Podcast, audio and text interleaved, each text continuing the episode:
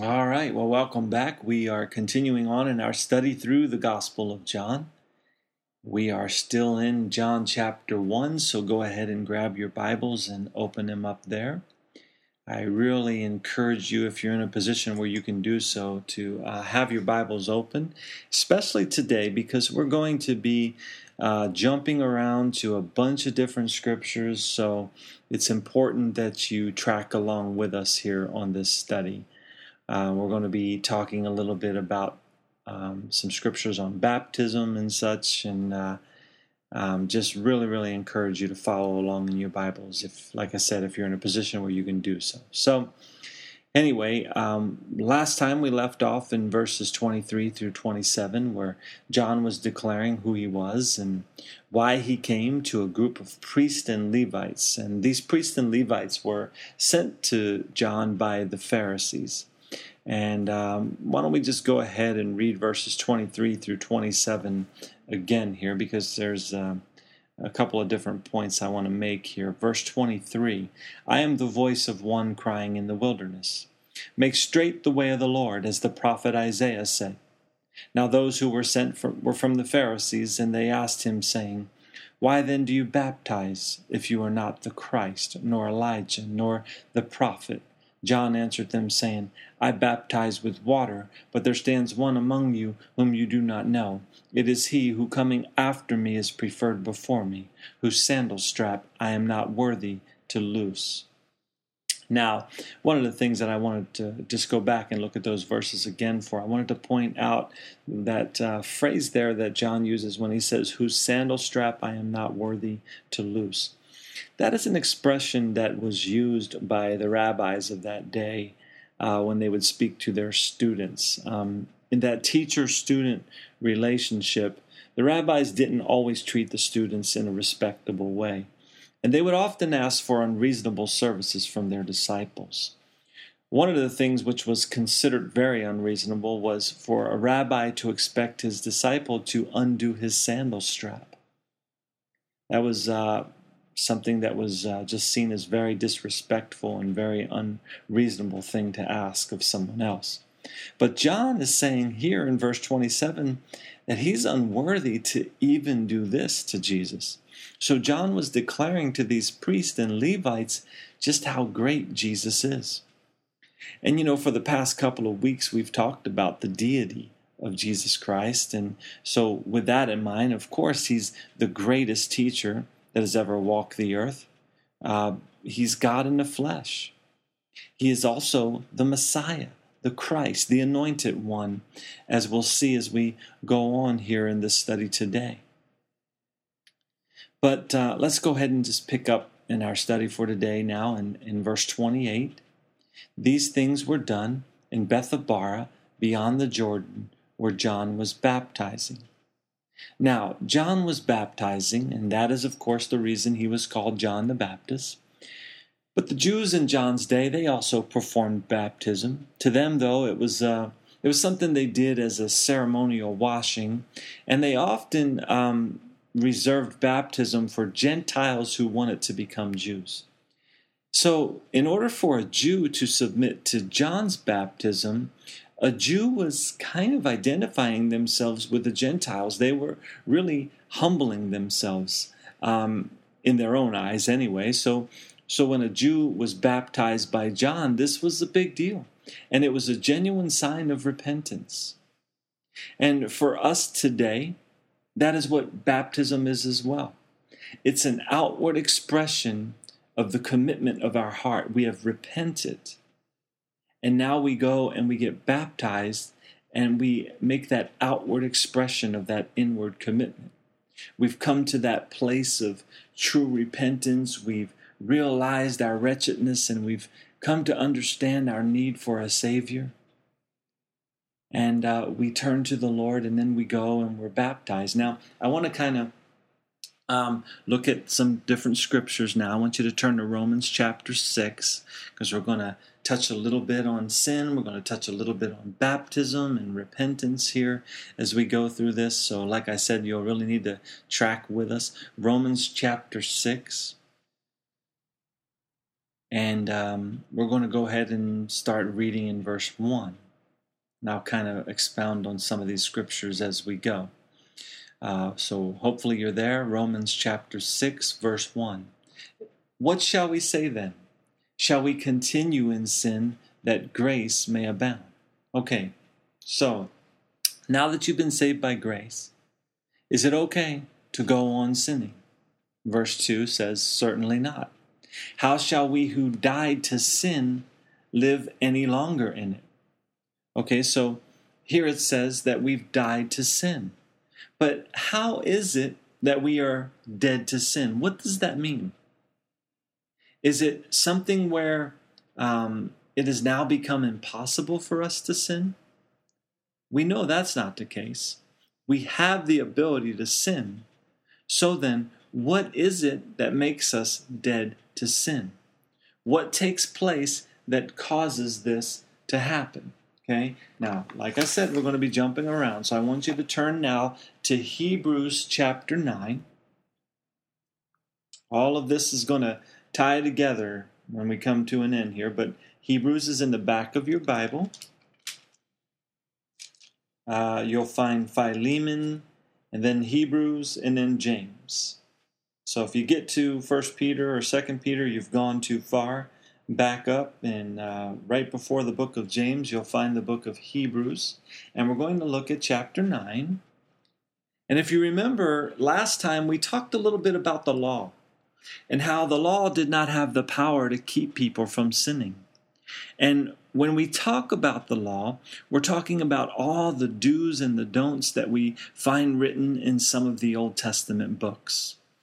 God, through Moses, delivered the law to the children of Israel, and it wasn't very long before they started breaking the laws. If you remember last time uh, on our last last time we were together, we saw in uh, John chapter one verse seventeen that it says, "For the law was given through Moses, but grace and truth came through Jesus Christ." And today, as followers of Jesus, we are not under the law, but many people today still have traditions and rituals that they follow that they believe makes them holy in some way, shape, or form. And as we study through the Gospel of John, we'll continue to see that Jesus and his disciples were constantly being antagonized by the religious folk of that day. But here in Hebrews chapter 9, we'll get a little insight into what was required of the Jews as a part of their religious service. God had given to Moses the instructions on how to set up the temple and the Jews carried that on for generations and generations to come. Um, eh, but let's go ahead and, and read through uh, some of this and keep in mind the question that I posed earlier How is it that we are dead to sin? Verse 1 Then indeed, okay, so now this is, we're, we're, we're talking about what was set up uh, in the law, okay? Then indeed, even the first covenant had ordinances of divine service and the earthly sanctuary. In other words, what's being said here is there was work that needed to be done. Um, the first covenant had ordinances of divine service and the earthly sanctuary. For a tabernacle was prepared. The first part, in which was the lampstand, the table, and the showbread, which is called the sanctuary.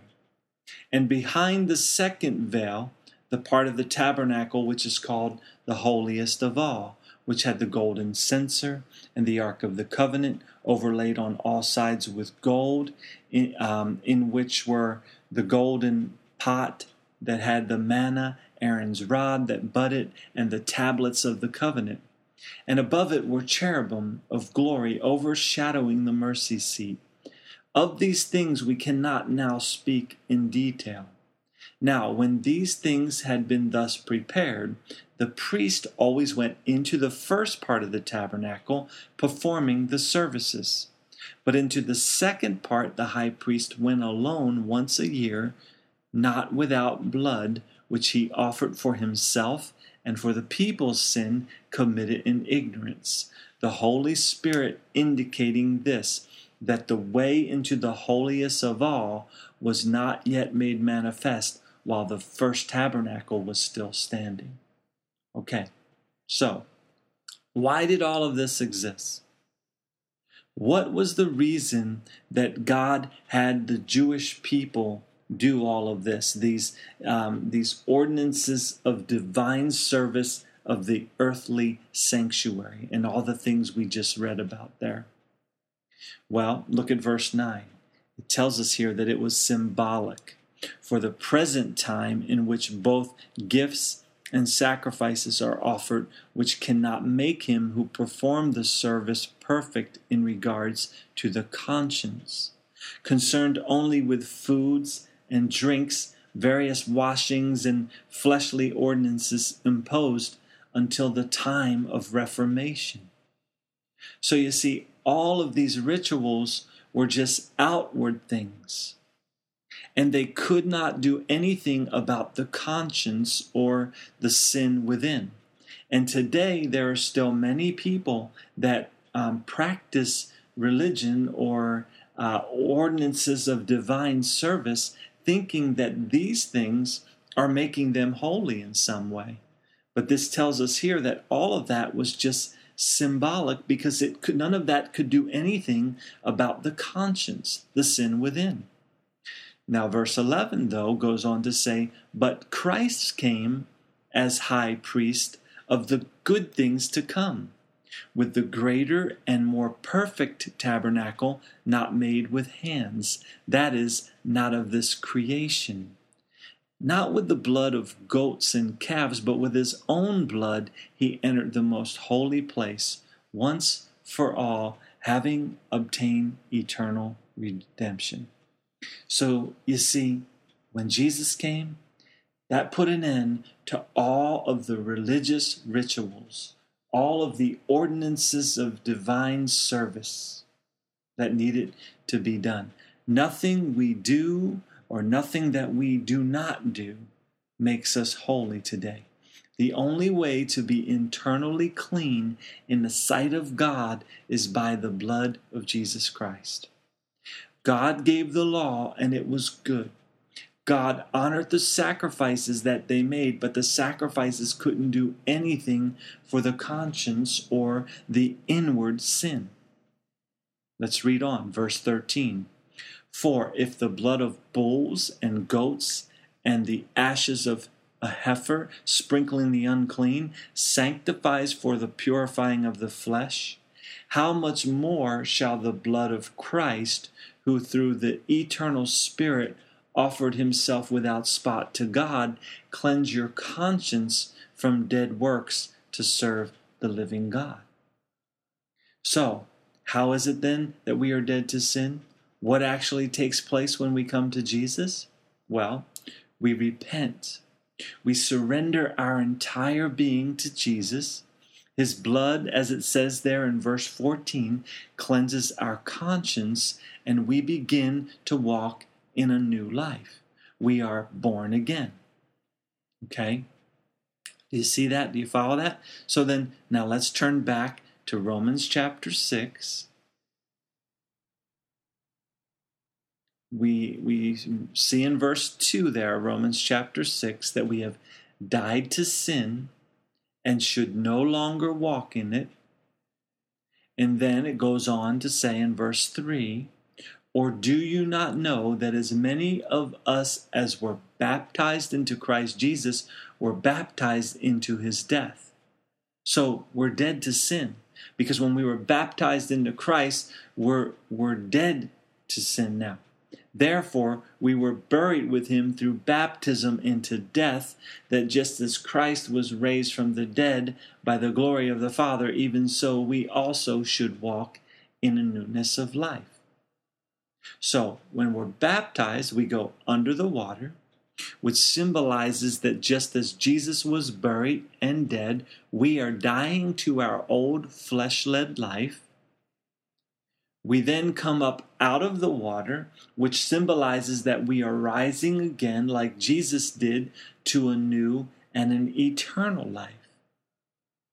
And from that point on, we are to walk in that new life.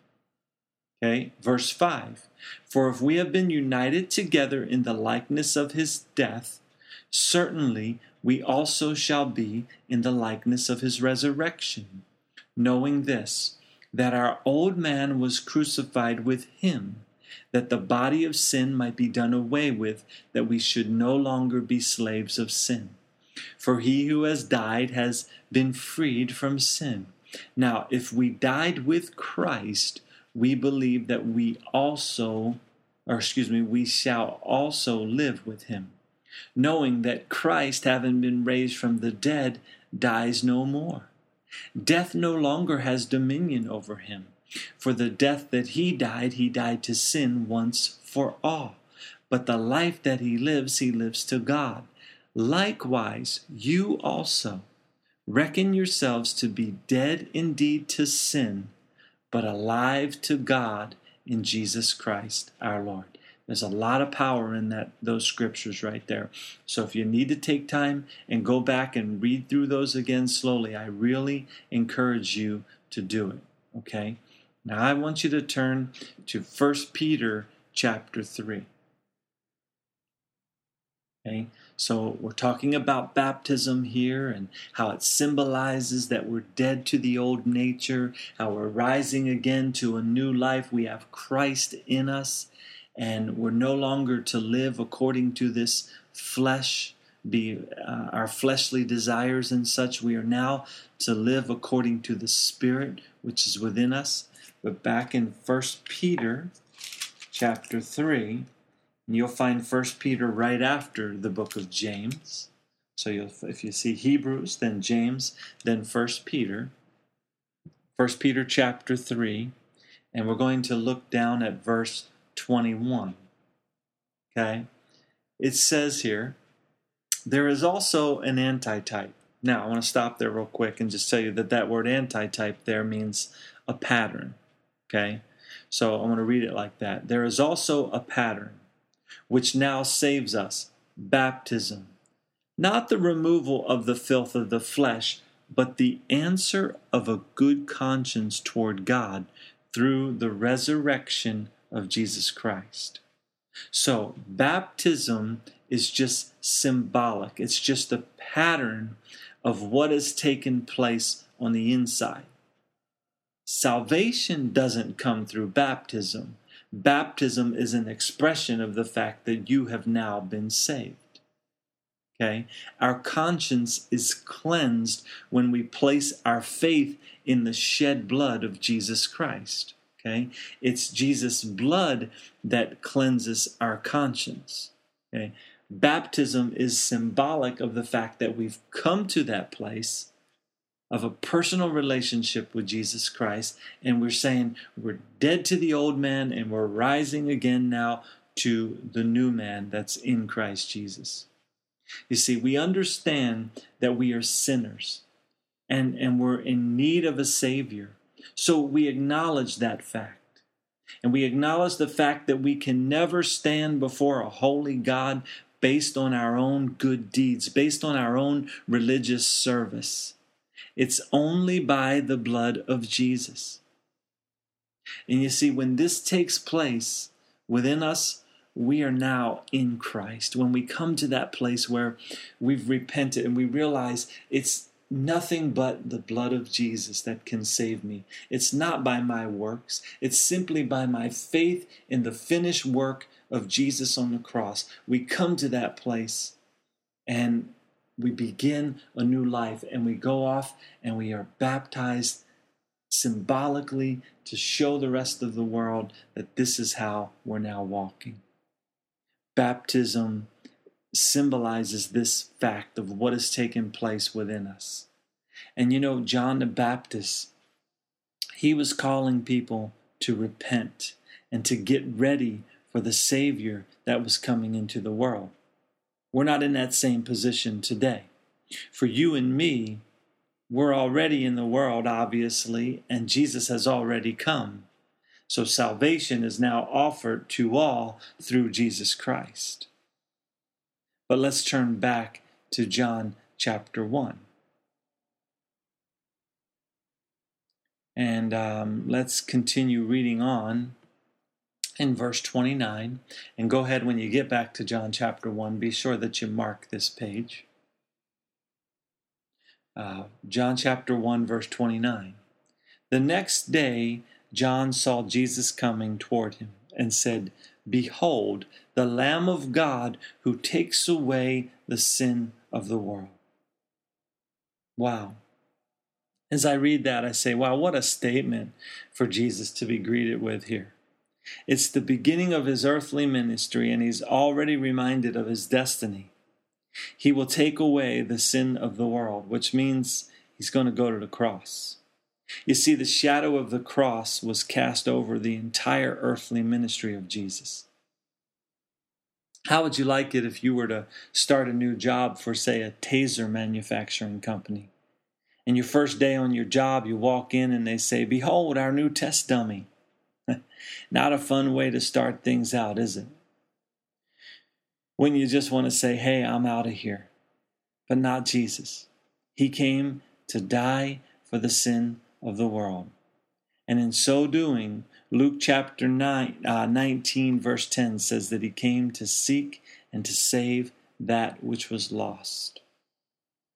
In Isaiah chapter 50, it says, it's uh, it prophesied of Jesus. It says, I gave my back to those who struck me, and my cheek to those who plucked out the beard. I did not hide my face from shame and spitting, for the Lord God will help me. Therefore, I will not be disgraced. Therefore, I have set my face like flint, and I know that I will not be ashamed. Jesus was determined, you see, to accomplish the purpose for which he came. His purpose was the redemption of mankind. Let's uh, let's go ahead and turn to Luke chapter nine. In Luke chapter 9, we're going to see that this is the last week of the Lord's earthly ministry. And we're going to look down at verse 51. Luke 9 51. It says, Now it came to pass, when the time had come for him to be received up, that he steadfastly set his face to go to Jerusalem, and sent messenger, uh, messengers before his face. And as they went, they entered a village of the Samaritans to prepare for him. But they did not receive him because his face was set for the journey to Jerusalem. So the people of this Samaritan village would not receive Jesus into their village, but it didn't matter to him because he was determined to press on to Jerusalem. But his disciples had a, a different viewpoint of this rejection. Verse 54 and when his disciples, James and John, saw this, they said, Lord, do you want us to command fire to come down from heaven and consume them, just as Elijah did? But he returned, or but he turned and rebuked them and said, You do not know what manner of spirit you are of, for the Son of Man did not come to destroy men's lives, but to save them. You see, that's the reason Jesus came to save, not to destroy. So John the Baptist had a clear cut purpose. His purpose was to prepare the way for the coming of the Lord. But Jesus had a much greater purpose. And that purpose was to bring salvation to all the world that would believe in and receive him. And turning back now to John chapter 1, John goes on to say in verse 30 this is he of whom I said, After me comes a man who is preferred before me, for he was before me. I did not know him, but that he should be revealed to Israel. Therefore I came baptizing with water. So John's admitting here that he didn't know Jesus either, but John had knowledge from God that Jesus was going to be revealed. So by faith, John went out proclaiming that, uh, proclaiming Jesus and baptizing people. And you know what? You and I have knowledge of Jesus today. We have a knowledge that John the Baptist didn't have in his day. We know the finished work of Christ on the cross. Well, John knew that. He knew why Jesus came. He knew Jesus came to take away the sins of the world, but he wasn't around when Jesus actually did it. But we have the knowledge of the finished work of Jesus Christ on the cross. And we also have the knowledge that he's coming again.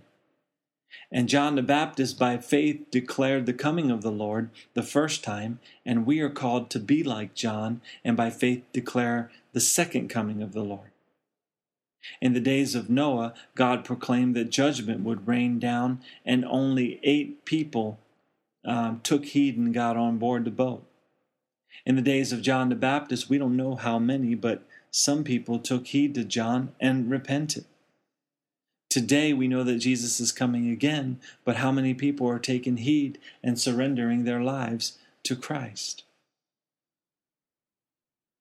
So, John continues to speak in regards to Jesus. And in John chapter 1, verse 32, it says, And John bore witness, saying, I saw the Spirit descending from heaven like a dove, and he remained upon him. Now, keep your finger here, and let's turn to Mark chapter 1, the second book in the New Testament Matthew, Mark, then Luke, then John. So it's to the left of where we are now in John, Mark chapter 1. We're going to read verses 9 through 11. Okay, I'm going to go back though and read verse 32 of John chapter 1. And John bore witness, saying, I saw the Spirit descending from heaven like a dove, and he remained upon him. Verse 9 of Mark chapter 1. It came to pass in those days that Jesus came from Nazareth of Galilee and was baptized by John in the Jordan. And immediately coming up from the water, he saw the heavens parting, and the Spirit descending upon him like a dove. Then a voice came from heaven You are my beloved Son, in whom I am well pleased. So, John baptizes Jesus, and he sees the Holy Spirit descend upon Jesus like a dove. Now, back in John chapter 1, verse 33, I did not know him but he who sent me to baptize with water said to me, Upon whom you see the Spirit descending and remaining on him, this is he who baptizes with the Holy Spirit. So, John baptizes with water for the outward expression of repentance, but Jesus baptizes with the Holy Spirit. So it is clear that there are two baptisms here. And the book of Acts has more to say about this topic that we won't cover today, but you can uh, read Acts for yourself. And for example, go. Uh, I suggest you go and read Acts chapter 19. But the baptism of John was a baptism to repentance for the preparation of the coming of Messiah. And the baptism that is from Christ is the baptism to the death of our old nature and the resurrection of our new life in Christ. And that is the type of baptism that we as believers in Christ practice today. Okay? It's a baptism to the death of our old nature and the resurrection of our new life in Christ. When we perform water baptism, it's not an outward cleansing. It's symbolic of a cleansing that takes place on the inside, and it is the Holy Spirit that does the work that cleanses our conscience of sin when we get into the waters of baptism, we are not trying to get clean for the coming of the Messiah, for he has already come. It's not a religious act because we cannot make ourselves good enough to get to heaven. When we are baptized today, it is because we've come to that place within our hearts of absolute surrender. And we're saying, I believe that Jesus is the Christ, the Son of the living God. I believe that he died for my sin and that he was buried and rose again to everlasting life. And apart from him, I can do nothing. I am a sinner in need of a Savior. And our heart comes to that point where we recognize that deep within. But we see that John baptized with water, and Jesus still baptizes today with the Holy Spirit. John declared this fact in verse 33. And then he goes on to say in verse 34 And I have seen and testified that this is the Son of God. You see, John had an awesome calling. Not only was he chosen by God to be the one that would prepare the way for the Lord Jesus, but he also knew that Jesus is the Son of God. John here gives his solemn testimony that Jesus is the Son of God. Jesus is the one and only one who perfectly declares the nature and the personality of God the Father. And the Gospel of John emphasizes John's role as a witness to this fact. And a witness is a person that gives testimony as to what they have seen and experienced in an effort to establish the truth. A witness is not to be neutral. They are to be committed to the truth of their testimony, and they uh, that that is what makes them a reliable witness. If they are not committed to the truth of their testimony, they are an unreliable witness. We see the truth declared in Scripture as to who Jesus is, and we must decide what to do with that knowledge. But once we've made a decision to surrender our lives to Jesus Christ, we proclaim this through baptism, and then we become witnesses for Christ. The Holy Spirit comes within us. And we are empowered, as Acts 1 8 says. Jesus speaking in Acts chapter 1, verse 8 says, But you shall receive power when the Holy Spirit has come upon you and you shall be witnesses to me. Our lives become living testimonies of His grace that has been poured out upon us. And I encourage you to continue to grow in the grace and in the knowledge of the Lord. But I also encourage you to share what the Lord has already revealed to you about Himself by His Holy Spirit at work within you.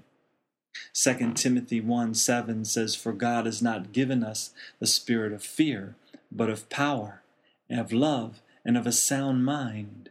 Therefore, do not be ashamed of the testimony of our Lord. You see, you have the power of the Holy Spirit within you if you've come to surrender your life to Jesus Christ, and you can be a witness to Jesus to others around you. So, once again, I encourage you to study your word for yourself.